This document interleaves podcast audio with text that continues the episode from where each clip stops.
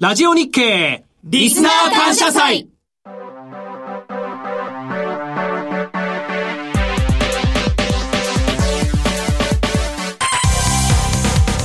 皆さんこんにちは。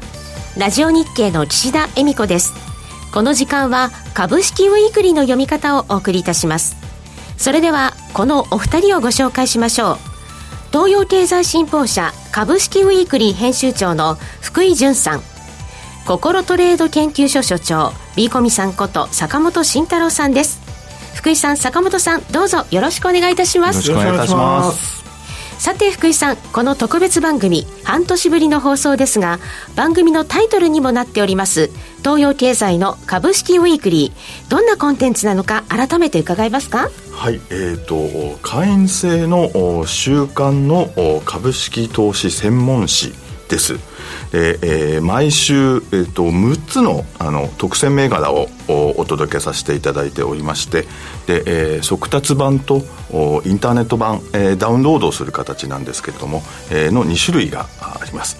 で、えーと、それから特選銘柄はですね、えー、その後3か月間えー、終わってからですね、えー、紹介してから、えー、アフターフォローをさせていただいております。こんな感じになります。はい。坂本さんこの株式ウィークリーの見どころ魅力いかがでしょうか？そうですね。まあいっぱい銘柄の、まあ、話が書いてあるっていうのが当然なんですけど、まあ、その中でまあ未来の話ですとかあとはそのタイムリーな話ですね、まあ、ここが、えー、載っているというのは非常に、えーまあ、投資家のための助けになるんじゃないかなと思ってますけどね、はい、しっかりアフターフォローして分析していくというところもいいですね、うん、そうですね。テクニカルをもう見ているというような感じでございます、うん、はい、はい、この番組では株式ウィークリーリーをご紹介するとともに、銘柄選択の肝と、今年後半の注目銘柄を福井さんと坂本さんに伺ってまいります。それでは早速進めていきましょう。この番組は株式ウィークリーを発刊する東洋経済新報社の提供でお送りいたします。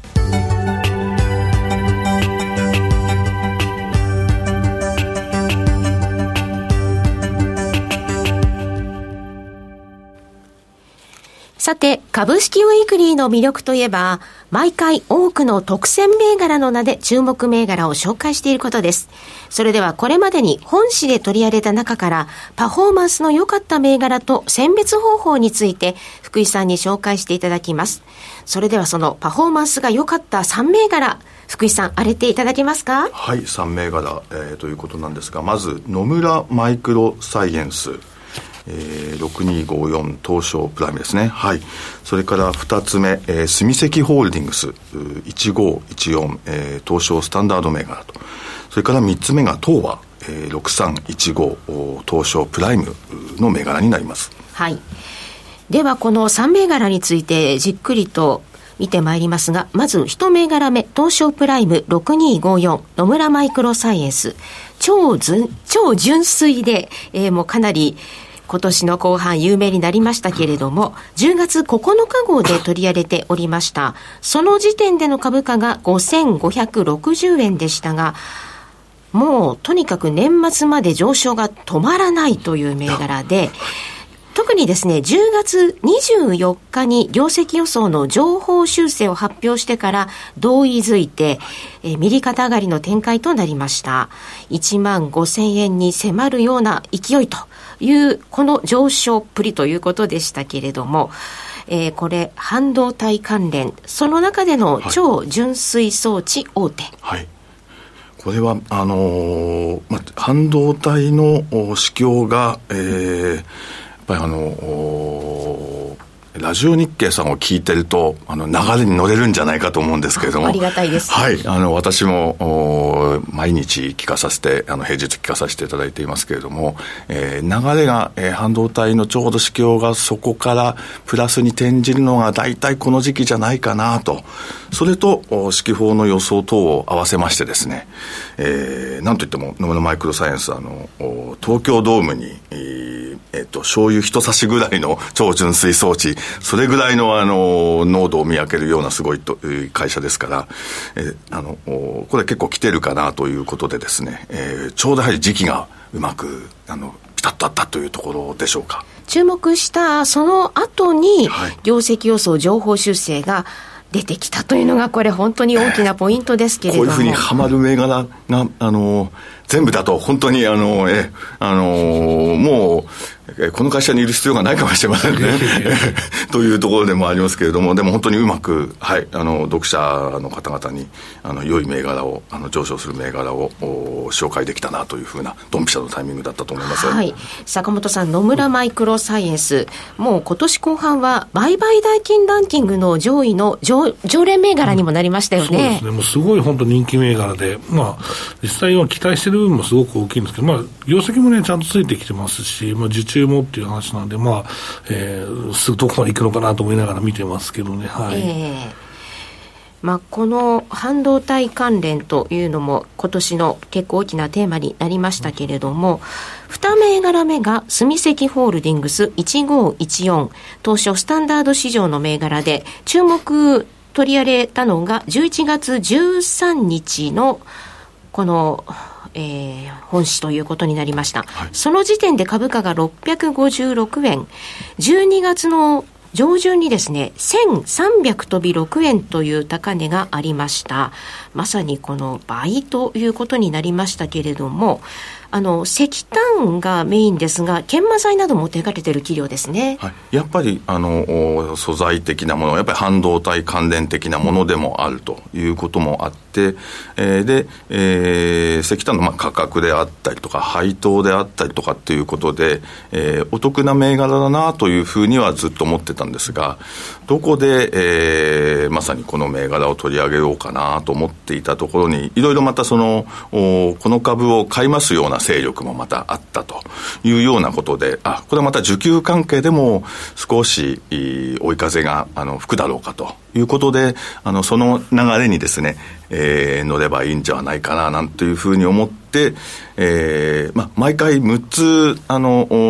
押せるというところもありますのでですね、えー、これは一つ、あの、穴的なものですよというところで、まあ、ご紹介させていただいたというところで、これもまあ、あの、うまくいった例の一つであります。株価は9月中旬から同意づいていて、いつ取り上げようかなと思ったとおっしゃってましたけど、はい、取り上げられたのが11月の中旬でした。あの、坂本さん結構著名投資家が注目しているということで話題になった銘柄でもありましたね。そうですね。まあ僕もラジオ日経でもう3年ぐらい前からですかね、えー、ここも権益持ってますので、もう特別サイトが入ってくるって話をまあしてまして、まあ市況がまあ良くなったことによって、まあそれは顕在化したっていうような、まあ状況でしたね。やっぱりまあ業績良くなるとちゃんと買いが入ってくるなっていうところですかね。はい。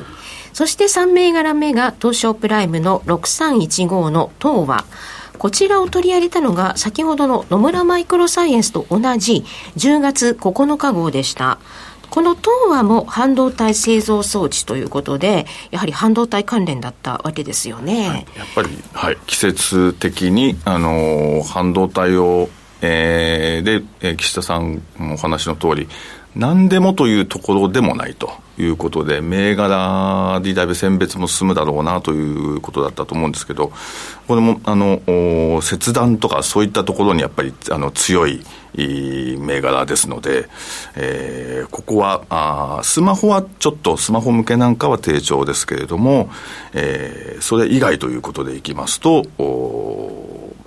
こは一つ狙えるあの切断関係に強い企業でいくといけるんじゃないかというのが一つ切り口になりまして、えー、野村ほどではなかったですけれども、やっぱり上がった銘柄の一つということで、複数銘柄ここは取り上げられたのはこの後、あの、良かったのかもしれませんね。はい。注目時の株価が4460円、12月上旬に7500円に接近するような上昇となりました。結構あの、決算発表ごとに一段と変われるような上昇の仕方をしてきておりまして、坂本さん、この東和もやはり売買代金ランキングの上位、常連銘柄になってますよね。ねまあ、今年人気化しましたね。まあ、僕もこれも2、3年前からずっとラジオ日経でフォローはしてたんですけど、えっ、ー、と、その時の方が実は業績がいいんですよ。で今、実は業績足元は落ち込んでいて、これいいの？って思うんですけど、まあ、あの、それ一つ、まあ、某有名ファンドのね、方が、えこれはいいと思って買ったとか出てたんですけど、これでいいんですか？その後の業績も担保されてますか？っていうのは、ちょっとこれは分かんないですよね。だから、すごい買い方したなと思っているというのが、まあ、感想です。はい。はいそれにしても、この3銘柄中2銘柄が半導体関連ということで、うん、結構リスナーの方から半導体関連の注目度高いんですが、来年、2024年、半導体関連どう見てらっしゃるのか、福井さん、いかがでしょう？これは引き続き、今、レーザーテックなんかが今、あの好調なのを見ると、やはりあの高機能であったりとかということでいくと、まあ、AI 半導体とかが出てくるということなので、えー、引き続き強いのかなというふうにあの強いか弱いかと言われたら強いのではないかというふうに思います。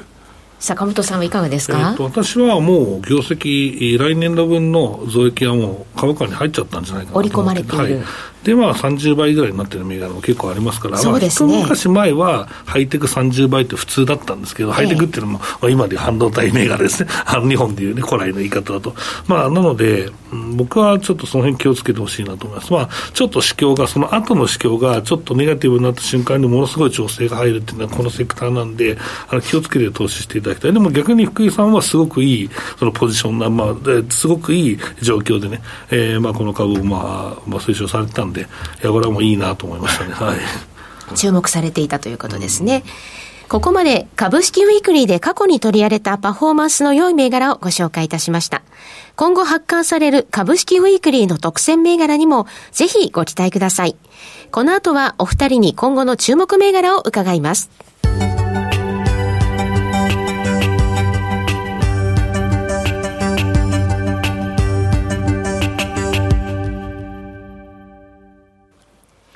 ここからは、銘柄選別のプロのお二人に、2024年の注目銘柄をご紹介いただきます。まず、坂本さんから3銘柄ご紹介ください。はい、えー、まず1銘柄目はですね、えー、7105の三菱ロジスネクストです。東証スタンダード市場7105三菱ロジスネクスト。二つ目は？はい、えー、二つ目はですね、えー えー、2934の J フロンティアです。東証グロース市場2934の J フロンティア。三つ目は、えー、6258の平田機工です。はい。東証プライム6258の平田機工ですね。えー、この3銘柄、まず福井さんの第一印象いかがですか？はいあのバランスよく、えーまあ、3つというお題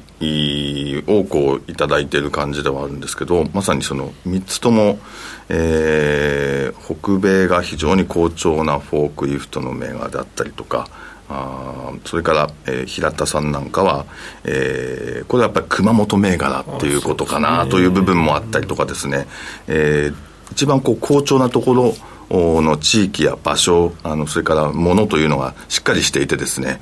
えー、この3つともあの J フロンティアも含めて J フロンティアは若い銘柄ですし、うん、あの非常にあの3つとも有望な銘柄だということであのこのままあの株式ウィークリーの読者さんにもあの後からあのえ推薦したいというふうにあのもう本当に思った次第です。ね、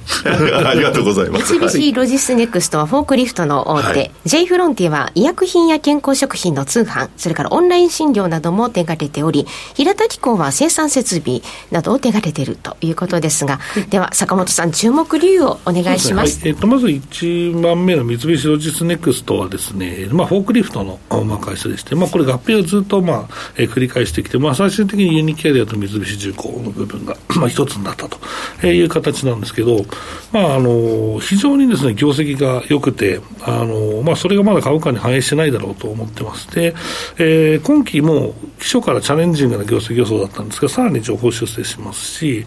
で、まあ、そうですね、近年見ないような、まあ、業績がいきなり今期出るということで。価格改定効果が出てるみたいですね。あそうですね、それとも為替の部分が出ていて、やっぱりその倉庫というか、まあロジ、ロジスティックスの先鋭化に、えー、やっぱりどうしても人の手も必要なので、やっぱりフォークリフトっていうのは必要で、まあ、これが結構その倉庫も動き始めたんで、逼迫してるみたいで、日本もでもいつも言ってるんですけど、今年花火大会が埼玉であったんですけど、あのフォークリフトが壊れて、あのトラックから下ろせないので、あ中止になったっていう話があって、他のもの持ってくればいいじゃないかと思ったんですけど、えー、まあ、そんな話もあったりして、いや、これ、フォークリフトって逼迫してんだろうなと、えー、思いながらですね、まあ、欧米、えー、中心にですね、かなりこれは期待できるというのと、まあ、2年ぐらい前ですかね、これ、えー、某経済誌にですね、えー、ここをですね、MB をするんじゃないかと、まあ、三菱重工が、はい、まあ記事が出てまして、えー、まあこれって大体 MB を TOB するときって業績が良くなる瞬間にやるんですよ。はい、だからこれ良くなるんだろうなと思ったらやっぱり良くなったんで、まあそういう話なんですけど、はい。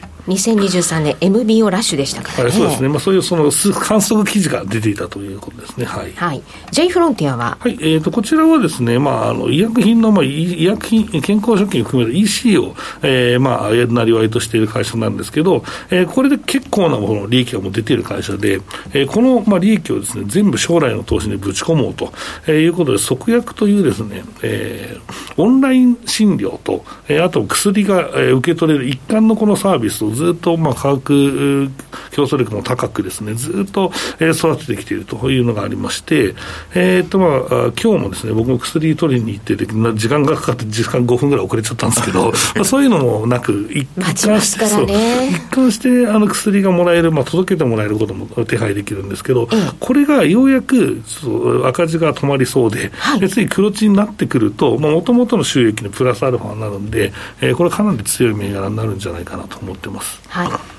そして平田機構、株価は今、ちょっと右肩下がりですが、そうですね、はい。えーと、こちらは、まあえーと、皆さんご存知だと思うんですけど、まあ、設備投資関連の会社で、えー、で非常に技術技術力が高いです。えー、過去には、えー、ダイソンあの掃除機とかダイソンですとか、えーまあ、その辺の海外の、えー、メーカーから、えー、表彰されるぐらいの、はいえー、会社です。で、えーまあ、近年は、えー、と UQL ですとか、まあ、その辺のあと自動車含めた、えー、設備投資で、まあ、かなり業績がずっといいんですけど、まあ、今後、まあ、冒頭ありました通り、熊本での、ね、仕事っていうのは、やっぱりこれ地元ですから、えー、この辺もですね、かなり入ってくるんじゃないかなと思ってます。やっぱりもう少し時間が経って売上の利益乗ってくるので、ちょっと最初みんな先回りすぎたかなというところで、まあ、来年以降のですね、えー、業績の、まあ、伸びに期待したいなと思ってます。はい。福井さん、改めていかがでしょう？いや、あの、3つともね、改めてこれ、本当3つともいいんですよ。はい、えー、で、平田だけ、あの、まさに岸田さんがおっしゃったように、チャートが少し、あの、今少し下がってるっていうことなんですけれども、これはむしろ、お買い得っていうことなんですよね。ですね。合ってると僕はまあ普通に見たいなと思いますが、下にしっかり止まってるんでね、はい。なので、はい、熊本ということでいくと、それから路地の方もです、三菱路地の方も、これ、何気に京都銘柄でもありますので、長岡にあの本社があってですね、あのやっぱりいい銘柄だなということで、え3つとも、これはすごいなと思いました。はい、はいそれでは続いて福井さんから2024年の注目銘柄をご紹介いただきます。はい。えー、坂本さんの後に3つっていうところも なかなか難しいところもあると思うんですけども、はい。あの、まず1つ目が、えっと、IG ポート3791、えー、東証スタンダードですね。はい。それから2つ目が LTS6560、えー、東証プライムですね。それから3つ目が図研、えー、6947東証プライムです。はい。スタンダード 3791IG ポート、はい、アニメなどを手がけている企業ですけれども、はい、6560東証プライムの LTS は、あの、いわゆる、まあ、DX とかビジネスプロセスの可視化など、コンサルティングなどにも関わっている企業ですね。はい、そして、プライム6947図鑑、はい、えー、こちらはプリント基盤、CAD、CAM などですが、あの、競馬の世界でも有名な銘柄ということですね。はいはい。えー、坂本さん、今度第一印象はいかがですか？そうですね。まあ、あの、競馬の話も出ちゃったんで、あれですけど、まあ、あの、業績が近年ちゃんと伸びている会社を選ばれているなというのはすごく思いました。はい。はい、えー、まず、IG ポート、株価も割と綺麗な右肩上がりですね。3791IG ポートスタンダードの銘柄ですが、えー、福井さん、改めて注目点は？はいえーと、一つずつ申し上げますとまず3791の IG ポートですけれども岸田さんご紹介のようにあの、まあ、権利関係、えー、ということなんですけれども、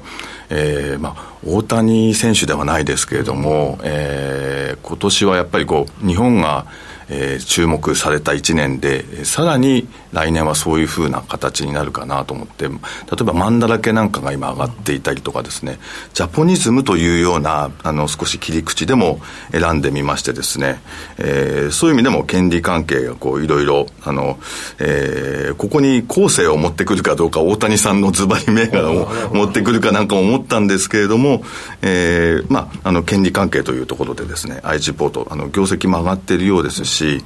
一段と注目されるのかなというのが、が、あの、一つ、IG ポートを選んだ理由です。それから二つ目の、えー、LTS はまさにビジネスプロセスの可視化ということなんですけれども、やはり企業の DX 化というのが、一段とまたその進むということで、えー、お金をやはり、あのー、このビジネスモデル儲けやすくなっているということなので、えー、利益率がやはり、あの、高まっているだろうというのが、あの、LTS の理由です。それから、あの、三つ目の図形はですね、あの、これは、あの、有馬記念に私が、あの、取れなかったからという理由も一つ、あの、なくはないんですが、えー、まあ、それは冗談としましてですね、えー、あの、指揮法の予想でいきますと、えー、本文には、あの、キャドキャムのまさに会社で、日独の、あの、自動車向けに、あの、非常に今数字が伸びているということもありまして、えー、なんといっても、まあ、あの、ガチガチのまた財務でもいい会社ですし、いあの PR とか指標面でも、実はそんなに高くなくてですね、えー、株価最高値をこう追っていけるんじゃないかというふうに、テクニカル的にも注目してみました。有馬は残念だったということですが、江戸の敵を長崎でという言葉もございますのでね。ねはい。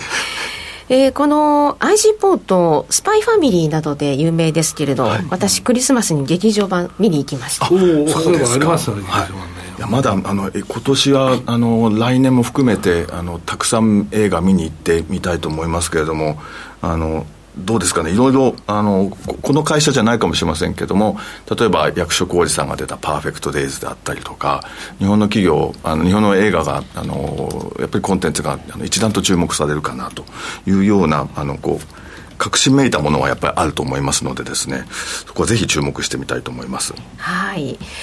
えー、この3銘柄、坂本さん、いかがですか、はいえーと、まずですね、この IG ポートなんですけど、これ、今期の業績予想が弱気すぎるんじゃないかなと思っていて、いやこれ、四半期結構いいスタート切れてるんですよ、で前期比でもかなりいいですし、だからまあそこに、まあ、スパイファミリーとか、まあ、乗ってくると思いますし、まあ、半径ビジネスは今年はかなり。えー、盛り上がると思って結構あの、海外でも人気ですよね。あそうそうそうそうなんですよあとはなんかもうディズニーの版権、ミッキーの版権切れるんじゃないかみたいな話がもう何年かであったりするんで、意外と盛り上がるんじゃないかなとか、まあまあ延長されるんだろうけどとは思ってますけど、えー、まあその辺もね、結構、えー、気になってるところです。はい。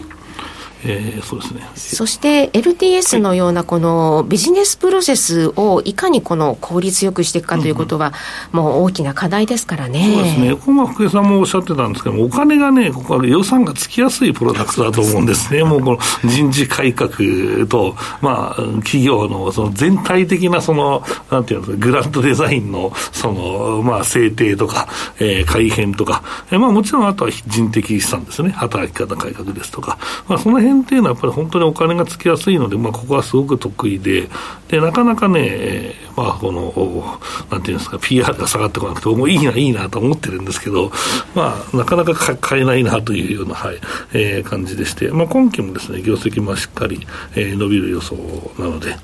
えー、この辺がしっかり見えてくれば、また PR 切り上げながら上昇っていうのはあり得るんじゃないかなと思ってますね。はい図券の株価は結構レンジ往来のような感じですね。そうですね。はい。えー、図券はまあ、あの、キャラキャムはまあ確かに、えー、ちょうど今、挽回生産含めて、まあ自動車自流と、えー、いうことですし、まあプリント配線基盤も結構複雑になってきたりとかもしますから、やはりこの辺の、まあ、ソフトの需要っていうのはすごくあるのかなと、えー、思ってます。あ確かにプリント配線基盤は、の会社は非常に、えー、自動車向けは、まあ特に、えー、業績が、まあ、いいいいですので、えー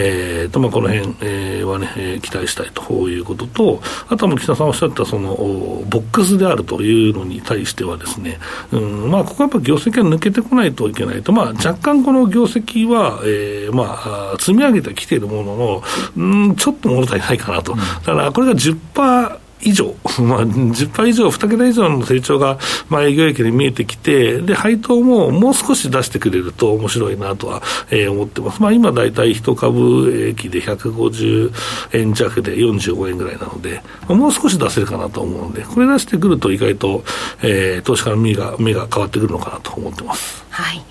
配当こちらの方で。えこれまさにあの坂本さんがあの、えー、おっしゃってくださったんですが、えー、配当余力がとてもある会社でで、ね。うん、でえー要要はこれ決断一つだということなんだと思うんですけれども、うん、えー、金子さんが株価をどう思うかっていうところにもあると思うんですが、えー、まだまだあの無借金会社事実上の無借金会社で、えー、配当をもう一段以上出して、えー、もらえるんじゃないかなというこの東証の改革等もありますけれどもですね、えー、まさに出してもらえる。それから、えー、株価の方も年足を見ていただくとあのじわじわじわじわ上昇してきていますので、えー91年に7000円台っていう最高値をつけて、えー、これはもう91年だけだったんですが、えー、もうすぐどうですかね、2000年前後、99年の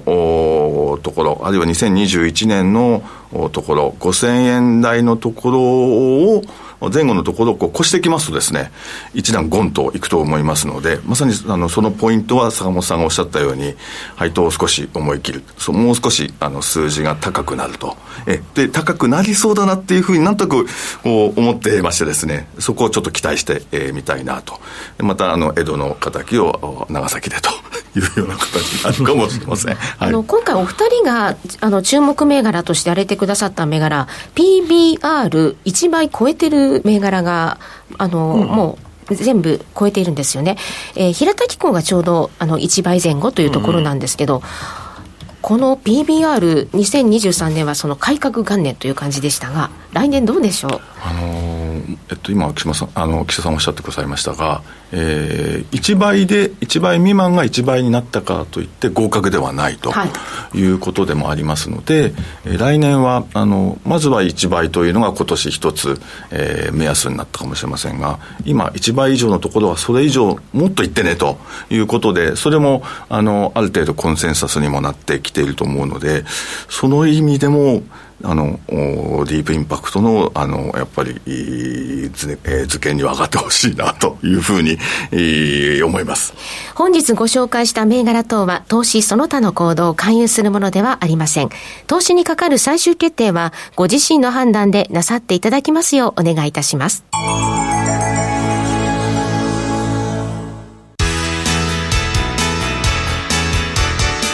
会員制の投資情報誌株式ウィークリー。会社指揮法の独自情報をチャートや需給の分析でタイミングよく推奨。毎週6つの特選銘柄をお届けいたします。インターネット版速達版と2種類ございます。詳細は株式ウィークリーで検索。株式等の金融商品に関しては金融商品取引市場における相場金利為替その他の指標による資産価値の変動によって投資元本を割り込み損失が生ずる恐れや元本を超過する損失が生じる恐れがあります。リスク等については各サービスの契約締結前の書面等をよくお読みください。株式会社東洋経済新報社。さて、お別れの時間となりましたが、ここでプレゼントのご案内です。番組でご紹介しました株式ウィークリー最新号を抽選で10名の方にプレゼントいたします。詳しくは番組ウェブサイト、またはラジオ日経リスナー感謝祭特設サイトをご確認ください。締め切りは1月8日月曜日祝日月曜日の祝日となります。1月8日、たくさんのご応募お待ちしています。ここまで東洋経済新報社株式ウィークリー編集長の福井淳さん、そして心トレード研究所所長坂本慎太郎さんとお送りしてまいりました。福井さん、坂本さん、どうもありがとうございました。ありがとうございました。お相手は岸田恵美子でした。この後も引き続き、ラジオ日経でお楽しみください。この番組は株式ウィークリーを発刊する東洋経済新報社の提供でお送りいたしました。